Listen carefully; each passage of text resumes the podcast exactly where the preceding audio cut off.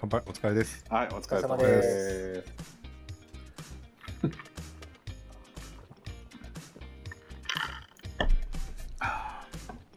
はいということで、はい。まあちょっとアフタートークということでうん、まあちょっと軽く喋ろうかなと思うんですけど、そうですね。まあ、今回ねちょっとツイートコメント全然いただいてないのでそうそう。なんかもし見てる方で。でコメントあったらなんでもなんかか雑談で今ぜひ9人が視聴中とかなってるよ。人数なんか入れてください 何でもいいんでなんかお待ちしてます。いやでもたびたび話題になる BL って何っていうのをちょっと一回ね指揮者の人を読んでまとめたい。うん、うん。いまい先生ち読んで。あこいちゃんが入れていただいてあありがとりがとうございうございます。野口さんはなんかないですか、何あの最近のアプリ事情はどうなんですか？あれから、あれからのなんか間口ちょっと広げてみてからどうなんですか？なんか詐称してからあんまりパッとしないですね。うんでも詐称してるっていう罪悪感があって、あんまなんか。増えへん。えーあ撮ってもらってたなこの間とな。そうそうそうそう撮ってもらってたやつをあげてるねんけど、うん。はいはいはいはい。え今までは自撮りを上げてたん？そうやで自撮り上げてる、うん。ああやっぱ、うん、たどりか他人が評価したやつの方がいいとは思う。うん。うん。自分が納得いかへんくてもこれがええでって言われたやつの方がやっぱ反応良かった気がするけど昔うん。なんかインスタグラムともうツイッターを開放してんねんか今。うん。鍵を外してる外して、うん。ツイインスタツツイッターは連動してないんやけどインスタグラムは連動させてて、うん。うんちょいちょいいいねをもらうんうんですけど、それってなどうなんか反応した方がいいのかしら？でもそのツイッターとかインスタグラムはあんまり聞いてか聞かへんけどツイッターから始まるこなんか言ってたとはあねそれ。るらしいね今の。若い子。若い。若い。若い今はもうアプリじゃなくて SNS でなんかこうできていくんでしょ、うん、そうみたいですよ。だから SNS の方がその本当の人間性が出るからうん。あのえっていうことを聞いたことはありますけど。ー、でもそのもうアプリはほら完全に作られた世界やから、でもそのインスタとかツイッターとかの方ができやすいんでしょっていうのってなんかもうそのできやすいんでしょっていう ちょっとなんかこう若者のに触れていこうとするそういうのってどうなんやろうと思うけどうん、どういうこと？違う。その若い子なんじゃないの？やっぱりそういうのって。SNS ツイッターとかの DM をうん、送り合ったりとかっていう我々世代でもそんなんなんかな。いやだからそのやり方は違うと思うんですよ、違うと思うねんけど、まあそのチャンネルは持っときたいやんっていうことかな。要するに。だからさチャンネルね。うん。なんかね僕ちょっとふと最近思ったのがミドルエイジクライシスっていう言葉があるじゃないですか。40代それ。くらいでちょっとその情緒不安定になるみたいな。うん。それって多分10年ぐらい遅れてくるんじゃないかと思って現代人というか現代同50過ぎ性てからとかってうこじゃないかと思うんですよ。えその説どうですか？クライシスってどんなクライシスが？だからやっぱりその将来に対してちょっと不安になったりあとか。それはもう今来てるけど割と。え不安になるのはでも？不安になってその実際にこうちょっとこう実害が出るってことよ。やばい。うんうん。そうそうそう。漠然とした不安はずっとああったりもするけどそのあるよね。体調がちょっとおかしくなるともう不か安になりすぎて、うん。更し。年期障害みたいなうん。あそうそうそう。更年期障害。うんだからそういうのってその昔が言ってるよりも今の人は若いからやっぱり10年ぐらい遅れてどんどん来るのかなっていうのをふと思い。うん。僕ちょっと最近ねその仕事でなんかそのちょっとなんやろ役割的にちょっと変わった仕事を振られることがはい。ありあって、うん。うんこんな嫌顔にもその世間でのその絶対的評価っていうのをさらされるんですよ。うん。あの46歳うん独身男う性としての振る舞いみたいな、うん。なんかそういうことなんですけど。どういうことって感じやけど。あんま具体的に喋ることでもないんだけど。う。ん。えでもそんなのなんか女性の方がきつい気もするけどいやーだから女性そうやな。だから、うん。なんか女性の方がきついよ、うん。きつい、そうね。いやそこでだからどういうふうなふ振る舞いでこう交わしていくのが一番楽なのかっていうのがまだちょっと手探りっていう感じなんですよね。要するに。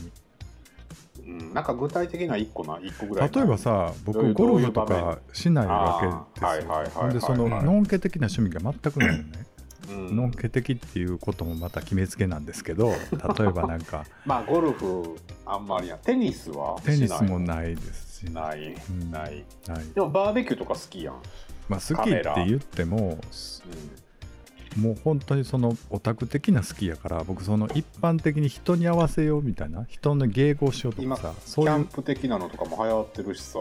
うん、キャンプバーベキュー。まあまあでもそんなお前とは一緒に行きたくないぐらいな感じのオーラは出せやんか仕事上やったらやで。だからそのしその いうん。だからその辺のスキルがないのよね僕ね。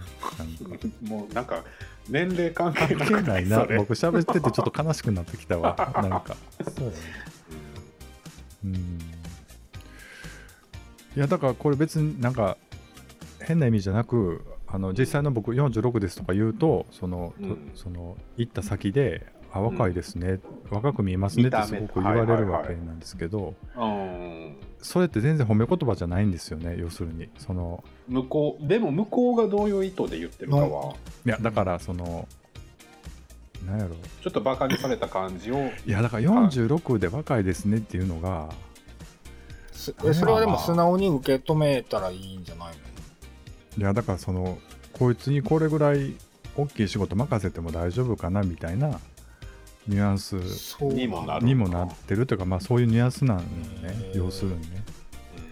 それだってお見合いとかそういう飲み会じゃないんだもん。だってその仕事で行っててやからなんか。うん。であ結婚もしてないんですねみたいな。苦労してしてあのその家庭を持って苦労してるようなその責任感が顔に出てないってことなんかな。まあそうやろうな。そうそうそう。そういうことやっちゃう？やっぱり。うん。うんそれはでもその人の偏見なんじそうやわな。ゃないでもやっぱり一般しあまあこの話はオチがないからまあ広げてもって感じやけどうん。うん落ちなし話でいいんじゃないその辺をどういなしていこうかなっていうのがちょっとここに2ヶ月ぐらいの課題ですかね。結構悩んでんな。なんかねちょっとやっぱりうんそうね。そういう時期っていうか波が来ているのかなと思ってますね。うん。なんか職場ででも若いねって言われるでしょ？野口さんなんか特に。その女の子とか。はよく言われますね。うん。言われるしもう多分バレてるんじゃないかな。バレてるっていうの？はことえっ、とゲイバレしてるんじゃないかな。うすうすみんな気づいてると思うで。言ってるの？言ってないよ。言ってへんけどちょっとややほげたりしてる。それはバレてるやろ。うん。やらへんわよとかそんなん言ってる。ようん、なかなかおらんもんなそういう感じで言う人な40過ぎて。そういう感じ？あややらんわよとかっていう。そんなんやらんわよとかっていう。うん。おかまやん。うん。ああのなんかあはい。そのオカマでもこの間なんかニュースになってた、うん。見ました？なんか。え何何？あの劇団なんか鴻上庄司さんやったっけ、うん。第三舞台、うん。劇お芝居で、俳優さんが、うん。まあ、ゲイあと LGBT の役をするんやけど、うん。その時にそのコメントで、うん。またオカマの役が来たわみたいなのをうん。コメントに出してそれは LGBT の人に配慮が足らへん発言なんじゃないかという批判がまたいっぱい来て、うん。そのコメントをなんかまた訂正しましたみたいなニュース。うん。やっぱそのオカマっていう言葉がうん。ちょっとまた差別的やみたいなことで批判を受けてはった、うん。オカマじゃないのにオカマって言うなんてことを違うよ、オカマって言葉自体が、がもうあのうん。バカにするニュアンスが入ってるから、あるからもう今はあかん、うん。テレビとかでもあかんのやろ？そうオカマも。あんまり使わないでおこうっていうか、ホモとかオカマっていう言葉をやめましょうっていううん。うん風潮がすごくあるよ。うん。まあだからそのなんやろ？う当事者が言うのとまたでもそれが難しいとこやねんな。難しいやんな。当事者が使ってたらいいのかっていうことでもないとは思うんなですけど、いよね、うん。でも僕個人的な意見としてはそれで言葉狩りをするのもちょっとちうん。なんかちょっと違うかなと思って、その文脈によってはうん。まあ使っでも配慮が足りないっていう言い方をするとその配慮が足りないっていうこと自体何か差別的なストーリーを作ろうとしているいや例えばさこの3人でバスへのゲーバーで飲んでたら 何言ってもいいとは思うんだけど、うん。そう例えば鴻上庄司さんの関係者舞台のプレスリリースとかうん。例えばこうこういう配信とかでうん。そういうことを言うとどういうふうに切り取られて解釈されるかわからないからそこは配慮していこうっていうこと、単純にそれだけの話だと思うけどね。やそうそうそう、そういうことやな。だからうん。でもそれって結局じゃあ表に出るときはちょっとかしこまりましょうぐらいな感じなのかな、うん。そうかもね。だってその人がどう思ってるかなんて見えへんわけやし、実際はね、でもそのこう仲間内だけで喋ってる時には使う使う言葉でもうん。公のとこではあんまり使わん言葉って確かにあるやんか。その無意識にそれは選別して使ってるから、うん。そういうことをオカマとかホモとかって言葉にもちょっと気をつけていきたいねっていうことなのかなと思ってそううん。うんうんうん。あんまりそのほんなら何も喋られへんようになるとかさその逆ギレするのも違うと思うし、まあな、うんあのじゃあもう使いませんとか言ってこうなんか子供っぽく反応するのも違うと思うしなんかそれはあの思うかなと思って。あの そうそうこれを喋れって言われてたんです僕。あの相方に。えっと、うん。大家族えっとなんとか家っていうのがあるんですよ。ちょっとごめんなさい。これ光一さんがこの間ね紹介してたんですけど、大家族家族フォーサイなんかス家よくたまにえ？フォーサイス家っていう YouTube チャンネルがあってううんん。あのお母ちゃんが日本広島の人なのかな。であの ダブルというかまあそのおうんそうそうそう。だからバイリンガルな感じであうん。大家族フォーサイス家のね。うん。ですごい大家族なんですよ。何人も男がほとんどで女の子がいおりさんいおりさんっていう人が女の子なのかな？長女でやって。でその中の一人の男の子がカミングアウトをしたのね。でそのカミングアウトストーリーを紹介する動画をあの配信してたんですよ。ついこの間。うん。それぜひ見てほしいんですけどなかなかうん。良かったいい動画だったんですけどねへーでその中でえーっとねあの彼氏とバスに乗ってたらうん。今オーストラリアに住んでるんですねその彼がね。オーストラリアのシドニーだったかな。だったと思うんだけど彼氏と今もう付き合ってる彼氏が恋人がいて恋人とちょっとバスに乗ってイチャイチャしてたら後ろにたまたま日本人の女の子が乗っててうん。でその前に座っている外国人ゲイカップルが日本人がわからない、日本語がわからないだろうと思って日本語で割と好き勝手言ってたんだって後ろで。うんでもそのえーっと名前ど忘れしたけどうん。何やったのかな、えーっと右京くんかな？右京くんというそのゲイの彼は日本語が全然ペラペラだしわかるから何言ってるか聞こえてきてて、その中で、うん。あすごい前のカップルってゲイって気持ち悪いとかうん。でゆゆもうすごくこう傷つくことを言ってたんだって。で右京君としては、自分も日本出身というか日本にルーツが半分はあるからその、うん。ルーツをシェアしてる人の口からそういう差別的なことが聞こえてきて、すごくこうムカついたとかショックだったみたいなことをねうん。そのカミングアウトストーリーの中で言ってたんだけど、うん。そこでなんかその後ろの女の子がでもねゲえっとゲイ同性愛同性愛者って障害者らしいよみたいなことをうポロって言ったっうんていうのを、こんなこと言われたんだよっていうのをその動画の中で紹介しててうん。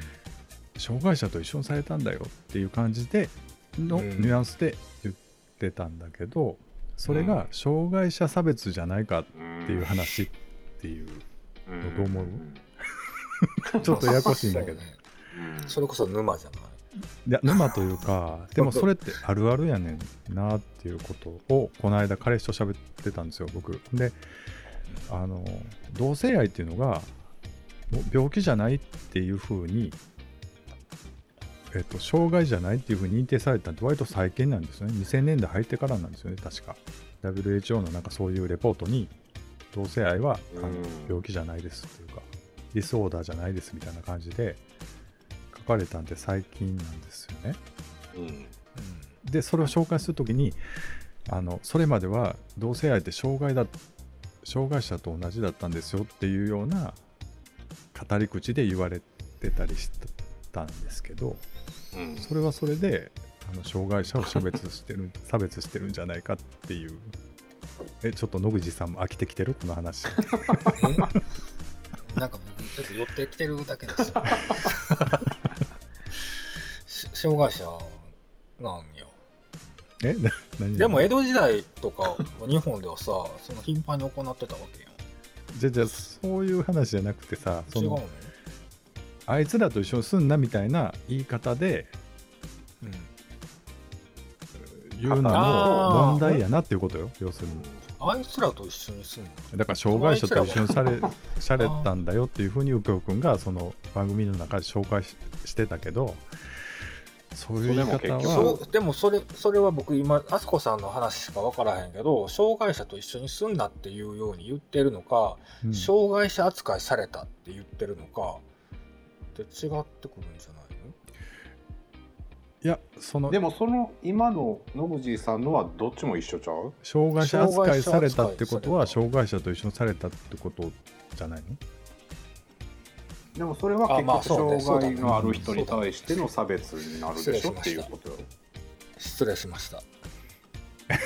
でもでもじゃあその差別ってってなってくるよね。そうやねな。ほんで僕そこでちょっと彼氏と言い合いになったんですけど 実は。意外になったのうん。それやめよう。もうそういうなんかねそういう無駄な言い合いほんまやめよう。でもどみんなそのみんなよ言い合いになるってあそこさん言ってるじゃないですか。たまに言い合いになるっていう表現を使うんですけど、ん。どんな程度なんですか、いやそれは俺はそう思わへんという感じで言い合いになるってことよ。がお互いに側をこう出し合うってことなんですけど。どこで終われん終わなんんか。いやもうだからそれは嫌なムードになるよね。プイってなるんプイって。いやだからそれはもう大人やからさあもうこれ以上進んだらちょっともう 修復不可能ってとこになったらあもうやめようってなるよ。もうそれは、うーん。ただちょっとそれは俺は納得してないよっていう空気を出して まだ出るやんな。けど。お互いが出るんでしょ？お互いが。なるやんなもちろんうん。うんでもやっぱりなんかそでもなんかそう思うから仕方なくない？っていう仕方ないよね。どういうことやろ。うそういう時ってさ、うん。どうなの？夜の営みでこうリセットされるの？そんなそこまでこじれへんで悪いけど。そ時間がそれなりに解決もするしそれはそれっていうことでもなんかそれ例えばさ夜そういう言い合いになったとしたら、うん。僕寝て次の日になるまで僕引きずってしまうわ僕やったらだからその起きてる時間はずっと。言うてもそこまでなんやろなそこまでの価値観の違いでもないないんっていうところはあるけどなもちろんなそんななんか、うん。うん。えその時は僕はそう思わへんっていうのはどういう？いやそれはただ単に障害者っていう言葉の問題なだけやからそこで言葉狩りをしてね、とか、うん。まあでもそういう差別心っていうかそういう感覚ってみんな共通で持ってるからそれ自体を否定したらさなんかその重箱の隅みたことになって生きづらくなるからその傷つそそういうことがあったらまあとりあえず謝ってとかいうふうには僕は思ってるからそこでこうなんか上から指摘するのも違うんちゃうというふうには思うなとかそんなそんな感じで言うととかな。なんかあんまり細かくは覚えてないけど。思い出したくないよね。そんなことないけど。いやでもなんか難しいよね。だからいやセクシャルマイノリティっていうことでなんかちょっと被害者意識がやっぱりあるある。を持ってしゃべストーリーをしゃべるけどそう。マイノリティでいながら別のそのマイノリティを知らず知らずにディスっちゃってディスるといううか、ううん。んだから実際だからそこでそのあい彼氏が言っとったのはもし家族にゲームいてで障害者の人もた例えばいたらそういううん。ストーリーにはせえへんかったよなっていうか、うん。一緒にされたっていうふうには怒らずうん単にそのうん。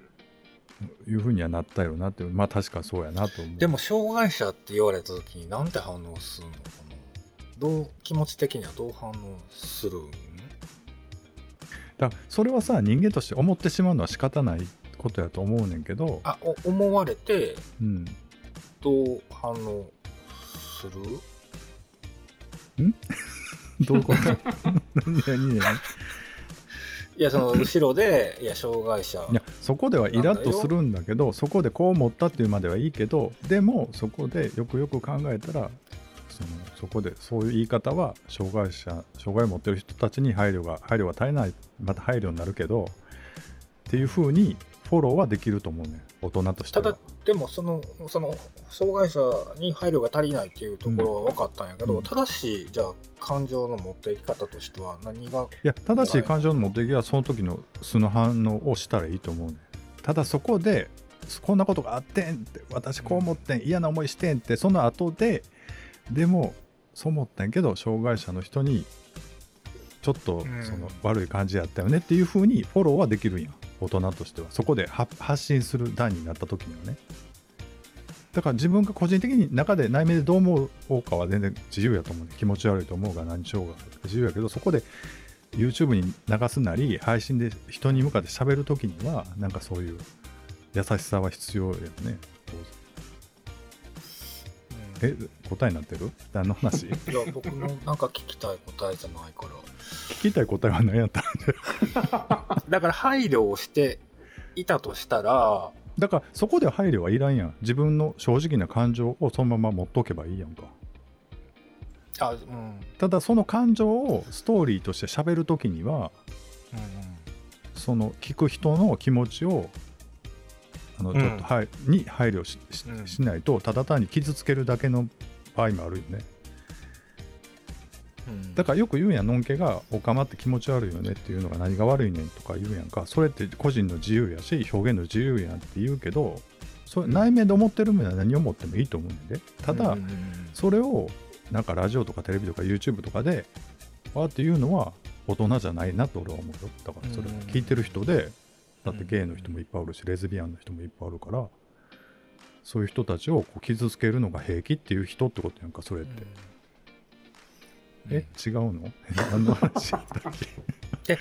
じゃあ、えっと、例えばそれを、うん。じゃあ YouTube とかそのまあなんかでこう流そうとした時に、流すってなったんであればどう流すの？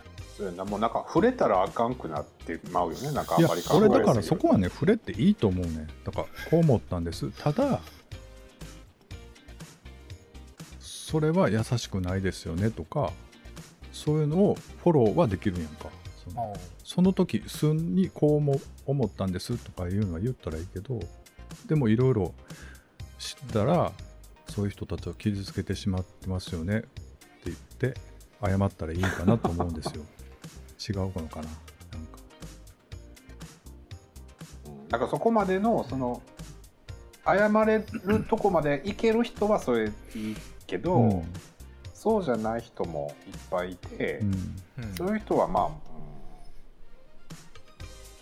あそこさん言うように大人じゃないなでもうん。う片付ければいいんじゃない？だから野口さんの言うようにその、うん。じゃあ正しい反応って何なの？とか配慮があるうん反応って何なの？って言ったら、ほんじゃ僕何も思われへんし何も言われへんやんっていうのも子供の反応やと思う。んだよ僕それ、うんうん。うん。だからそれはさこう思ったんですっていうのは絶対あるしそれが時代によっても変わるやんかそれって、うんうん。だからそれは別に正しい正しくないとかって関係ないと思うけどうん俺はないと思うね。いいとか悪いとかってただそれを聞いて傷つく人がおるかどうかっていうのはそのシチュエーションによっても文脈によっても変わるから、それはそれでちょっとゆフォローすするのがしてあげたらその広がっていくと思うねんか。らその閉じてしまうやんかそれで。だって僕はこう思うねんから僕が正しいでしょってなったら傷つけた人がみんな逃げていってしまうでしょだって。うん。っていうことでね。はい やっぱりあんまりまとまれへんトピックやったので。小一さんがメッセージくれてるよ、はい。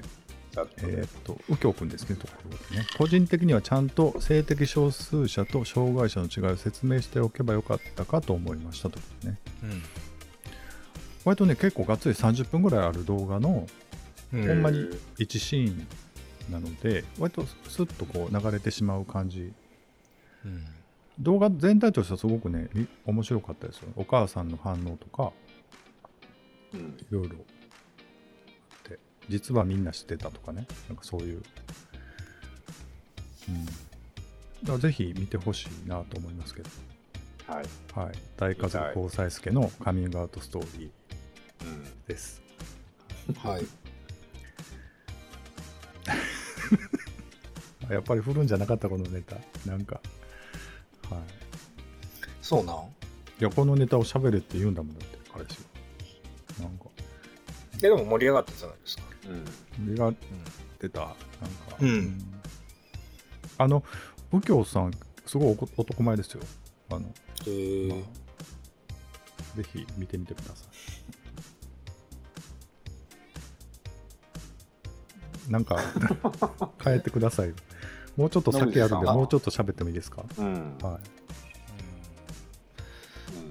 い。なんかでもほんま最近年齢についてすごい思ってしまうわ。やっぱり、年齢ね。でうん。あと何年元気でいるやろうとかそういうこと？まあまあ大きく言えばそういうことだけど結局その自己認識と実際の年齢がどんどん離れていってしまっていて、ああわかるそれ。なんかほんまあかんなと思って。だから周りが全然変わらないわけよ。もうここ10年ぐらい。要するに母親との関係性も変わらないし。だから子供がおったらさ、子供が大きくなっていってとかで変わると思うんだよ成ねで弟なんかを見てても全然顔変わってるからやっぱりすごい苦労はするんだろうなと思うんですよ。うん。片やうん同性愛者である兄はうん。何も変わらずうん。まあ仕事に追われなんとかやってますって感じやから、その辺でなんかちょっとこれでいいのかなっていうことかな。これでいいのかなっていうかもうどうしようもないんけど。うね。どうしようもないやんな。うん。わ、かるわ。同じようなこと思うもん。でそう思ってたらこう50になるわけでうん。そこでまたちょっと戻るんだけれどもミドルエイジクライシスっていうなんかことをふと思うっていうか、うん、だからねツイッターなんかでさすごい肌色多い画像とか出してる50代の人とか見るとは肌え？え？何が多い？肌色が多いね。割とこう頑張って鍛えてるあーうん50代の人が見るとすごくこう羨ましく思うんですよ純粋そに。楽しんでる割合割合は羨ましいな。そう半々羨ましい。半々やけどこう流動的。なんかあそう。ん。あっちに行った方がもしかしたら充実するのかなとか思い何何で？なんていうかな。なんかいやでも羨ましいかな。でもややろうかなとか。う俺は嫌やなちょっやるっていうかなんていうか。と やってやって一回。なんていうのかな、いやーそうどういうことやろうな。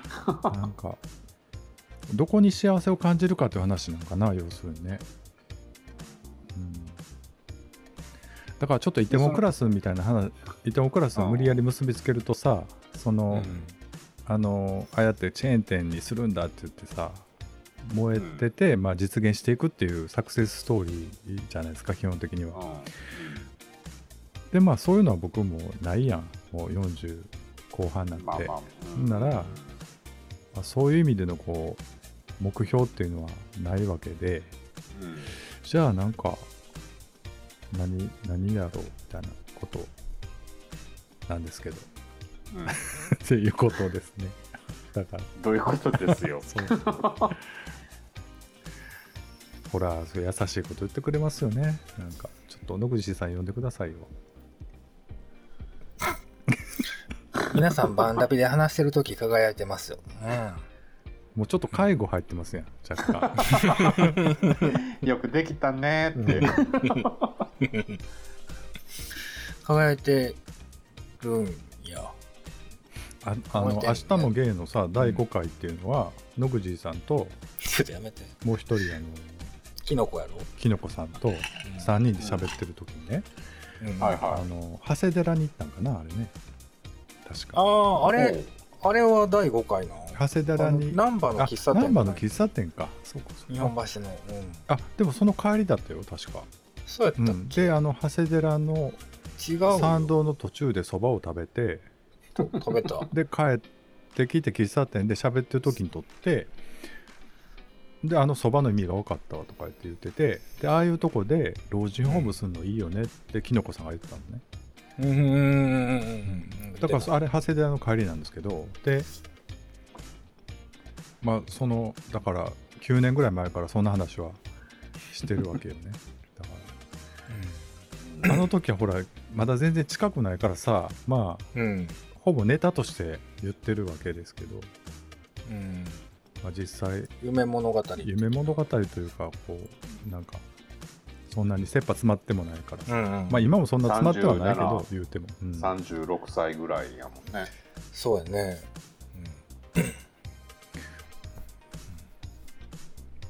いあそうそう漫画といえばあの、僕らの色彩。ああ、あれ見たい。我らあがの高目源五郎先生がうん一般紙に連載してる、同性愛者の漫画ですけどあれが終わりまして、あの完結して。あの第3回があの無事出ましたんで僕最後まで読んだんですけど。あのー見た？見ました？見てないですよあ。見てないまたというか見てないですよ。いいんや、あれ。やっぱり。面白いね。えー、っとねじゃあやめとこうかな 僕はねちょっとねなんというかねもやもやする感じですねまああ、そう。うん。うん、そうやな。やっぱりリアルを求めると、やっぱああいう感じにはなるのかなと思ったりしして読みましよ読んだ後ちょっと思いました。なんか。うん。あんまり何も起こらないんですよ、要するに。うんあのドラマ的に。だから、ストーリーとして面白いかって言われると、ちょっと微妙だったですね。あの弟の夫とかの方がまだ、うんあのストーリーはあったと思うんですけど、うんうん、ちょっとストーリーがなんかあんまり。おったなと思いました。けど皆さんどうなんですかね。そのあんまり周りで読んだって人があんまりいなくて、あのうん。う。うん。んあのバンラビではねあのハッシュタグバンラビでツイッターとか募集しててあそれを紹介し何何？紹介しなあかんのか。それを。それを紹介。あのハッシュタグを紹介するっていうコーナー全くでも、ハッシュタグそんなないでないですうん。なかったですか？あうん。なんか、あの昔ほらアイドルグループがバンラビっていうのをーやってたやっねてたので、うんうんうん、やってたね。略し方が一緒の。あ何やったっけ、あれ。バロンララビッツ。バロンラビッラビットト。うん。バロンラビッツやったっけ？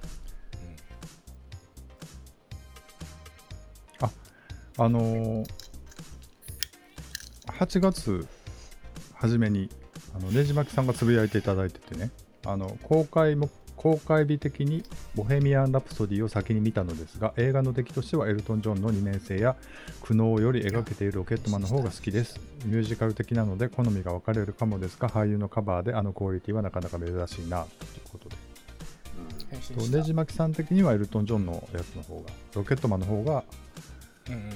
面白かったっていうよくできてたんじゃないかっていうことですね。はい。はい。えーこれちょっと過去回になるんですがあこれハッシュタグを拾うってことをしないから全然ほらダメなんですよね僕たち おじさんって。それ僕が悪いんじゃない？そんなこと誰も悪くない。えっ、と高野菜菜さんがね つぶやいていただいててパプリカ界、はい。えーうんうんうん平沢進の世界観を知ったアニメで内容は正直気持ちが悪いという印象です。しかし嫌いというわけではなく世界観の描き方や動きから目が離せなかったですね。皆さんが話すのを聞きながら内容理解の発発展をしてました。かな。でもやっぱりよくわからんです。ということで。ごめんなさいね。僕も内容よくわからんまま喋ってたんでね。申し訳なかったですけど。パプリカですけど。うん。パプリカね。はい。はい、パプリカ